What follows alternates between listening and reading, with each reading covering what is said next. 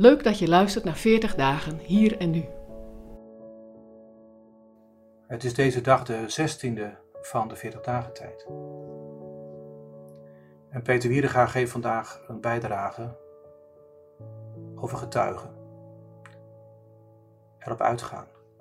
Met als titel: Je bent niet Gods geheim agent. God zendt ons uit als getuigen in onze eigen wereld of ver voorbij alles wat ons vertrouwd is. En in welke wereld we ook willen getuigen, dichtbij of ver weg, het kost altijd tijd en geduld en gebed. Omdat je vertrouwen moet verdienen, relaties moet opbouwen en geloofwaardig worden. En voor vandaag is dan de vraag: ben je Gods ambassadeur of Gods geheim agent? Wanneer je in een nieuwe omgeving komt, word je vaak met argusogen bekeken. En als je zegt christen te zijn, kijken mensen eerst of je zelf echt wel gelooft wat je zegt dat je gelooft. Ze willen zien of je echt bent. Je wordt gewogen en beoordeeld. Je gedrag wordt gewogen. Ben je aardig? Ben je prettig in de omgang?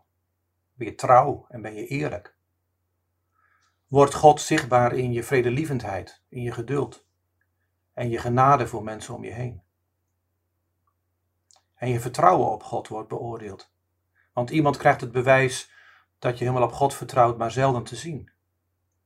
Vaak eh, heeft dat twee voorwaarden voordat mensen jouw geloof echt geloven. Ze moeten je heel, van heel dichtbij meemaken. En ze moeten je zien op die momenten waarin jouw vertrouwen op God zichtbaar wordt. En vaak wordt in ons, in ons leven dat bewijs van ons geloof pas zichtbaar als we lijden of als we worstelen. Daarom is die spreuker, het bloed van de martelaren is het zaad van de kerk. Hoe je ziek kunt zijn of sterven, laat zien waar je vertrouwen echt vandaan komt. Net als die Bijbeltekst die zegt, Gods kracht wordt zichtbaar in onze zwakheid. Als je zichtbaar christen bent op zulke momenten, dan zul je vragen krijgen. Echte vragen. Het zijn dan vaak vragen die niet kritisch of beschuldigend bedoeld zijn, wat anders wel het geval zou kunnen wezen. En je krijgt de kans om zelf vragen te stellen, omdat je vertrouwen hebt gekregen. Op die momenten krijgen mensen dus iets te zien van jouw God. De God die zelf zijn rijkdom aflegde, die tot in de dood op zijn vader vertrouwde en die de liefde, genade en vergevingsgezindheid in eigen persoon was. Gods ambassadeur.